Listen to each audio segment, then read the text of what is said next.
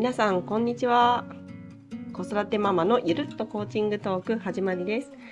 今週もまきちゃんがお休みなので私川友が一人でお届けしたいと思います、えー、このポッドキャストを収録しているのが今金曜日の夜なんですけれども実はあさって、え、日曜日にえ私がやっているブルーミングコーチングスクールの第1期の6ヶ月間続いた授業の最後のクラスがあります。え東京の会場に、え朝10時から夕方の5時まで一日中集まって、えみんなでコーチングを練習して、えこれまでのね、えそれぞれの変化とか成長を喜び合う応援し合うそんなクラスにできたらいいななんて思ってます。で具体的にどんなクラスにしたいかなって当日やることをあれこれ、えー、今日も考えてたんですけれども、まあ、一番この、ね、日曜日のクラスこうなってほしいなっていうのがやっぱり、まあ、今32名の方々が学びに来てくれていてその32名の人たちが一人一人の人生の中ですごく記憶に残るもうあのこれからまあ長い人生がそれぞれの受講生の方長い人生を送っていくわけですけれども未来の自分があの時の2023年9月10日っていうあの1日のコーチングクラスを思い出してああの日本当に楽しかったなとかあの日があったからここまで頑張ってこられたなってそんな風にこう人生の1ページになるような記憶に残る一日にしたいななんて思ってるんですね。でやっぱりこの4月から6ヶ月間ずっと皆さんね仕事も忙しかったり家庭のことや子育てのことが、ね、ある人もいる中でそれぞれ頑張って6ヶ月間コーチングやアドラー心理学を学んできたわけできっと一人一人違うストーリーがあると思うんですね。私がコーチングを学んでいたのはアナザーヒストリーっていうスクールだったんですけれどもそこでもやっぱり6ヶ月間みっちり学びました。その時は最初2週間に1回朝から晩までそうですね朝の10時から夜の8時ぐらいまでずっとぶっ通してクラスがあってしかも土日連続週末は2日間連続っていうのを2週間に1回みっちり学んでいた。そして確か3ヶ月か4ヶ月ぐらい経った頃から1ヶ月に1回2日間連続になったんですけれどもそれでもやっぱりもうコーチングのクラスがある以外の普通の平日でもコーチングの練習たくさんしてたしいろんなことが起きた6ヶ月間だったんですよね。本当に充実してました。私の場合はその6ヶ月間に2人目の子供を妊娠したりなんかしてだから妊娠しながらこうコーチングを勉強してコーチングスクールに通ってで時にはつわりで気持ち悪くなっていたのでオンラインに切り替えさせてもらったりしてクラスに何とか参加していたのとあとはアナザーヒストリーっていうスクールが100人コーチングっていう課題があって100人に対してコーチングセッションをやってでフィードバックシートっていうコーチングの感想をあの練習相手からもらってきてでその上でレポート書いたりあとは講師の、まあ、宮越大樹さんに対してセッションを実際にやってみてそれで試験を受けるみたいなことがあってそれを経てプロコーチ認定資格っていうのがもらえたのでその6ヶ月間で100人コーチングを一生懸命やってましただから当時のスマホのカレンダーとか見てみても1週間に4回とかを昼働いているので平日の夜にもうパズルのようにコーチングの練習を入れたりとかして週に34回練習してましたね。よくやったって感じなんですけどね本当に。であとはコーチング100人コーチング以外にも頑張ったのが他の人に対してコーチングやアドラー心理学を教えるっていうことを当時何回かやってましたね。うん、私昔昔といっても小学校の頃の将来の夢が小学校の先生だったんですよ。ね、今でも覚えてるんですけどなんか小学校12年生の時になんかね重長かなんかに将来の夢は小学校の先生とか書いてたんですけどなんで先生になりたかったかっていうと多分その時一番身近にいる大人がやっぱり小学校の担任の先生でみんなの前で教えるとか何か話してくれるっていうのがすごいかっこよかったんですよね。それで憧れたんだと思いますね、うん、あとは実は私の母方の家系が中学校の先生とかあ高校の先生かとかあと母自身が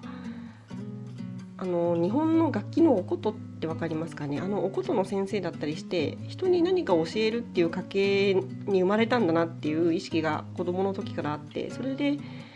私大人になったら先生になりたいって、ね、小学校の時思ってたんですけどでもねその先生になりたいっていう夢は、まあ、いつの間にかなくなってそれで大人になったんですけどここに来てあなんか人にコーチングを教えてみようって思ってで実際に職場で勉強会を企画してこう職場のコーチングに興味のある人たちに教えてみたりとかあと中小企業診断士の仲間内でコーチングの勉強会やりますって言ってグローモデルを教えてみたりとかそういうことを自分で企画していろいろやってました。であ人の前でこう分かりやすく教えるのってすごい楽しいなとか何でしょうねこう実際に一方的に教えるんじゃなくってなんか双方向にっていうか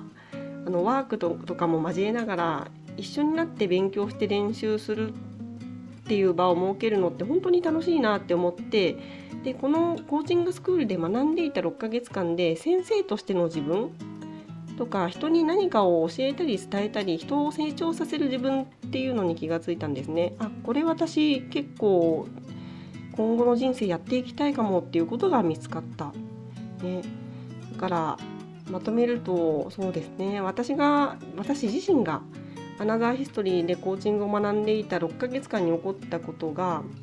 人に何かを教える自分人に伝えるものを存在あものを伝える存在である自分。人を成長させていく存在である自分に気がついたのとあとは一生懸命100人コーチングをもうやりきった自分。すごい頑張ったっていう自分とあとは、まあ、お腹の中に命を宿すというか妊娠して母である自分ですね。そういった自分がもうこの6ヶ月間の中でどんどんどんどん現れてきてコーチングを学び始めた時とこの6ヶ月間学んだ後とではもう全然違う自分になったわけですそんな自分の変化に本当に驚いていたしだから6ヶ月間の最後の講義の時はうん自分の成長を褒めてあげたいな変化に驚いてるなっていう感じでしたね。でここで、ままたこの週末の日曜日の話に戻るんですけれどもだから私自身がコーチングを学んでいた時もそんな風にすっごい変化が起きたのでこうあさっての日曜日には32人の受講生さんたち一人一人にほんのちょっとでもいいしもうすごいたくさん変化した人はたくさん変化したその様子を感じてもらいたい。あのそれぞれの変化とか成長をよくやったって自分なりに実感して褒めてあげたい、ね、褒めてほしいんですよ。自分のことをね。私たちよくやったな。自分よくやったな。ね、仕事とか家庭とか忙しい中でもなんとかコーチングとかドラー心理学頑張って勉強したっけな。ね、忙しいけど仲間と練習会したっけな。セッションの練習頑張ったっけなって、ね、自分をの成長を喜んで、ね、お互いの成長を喜び合ってほしいんです。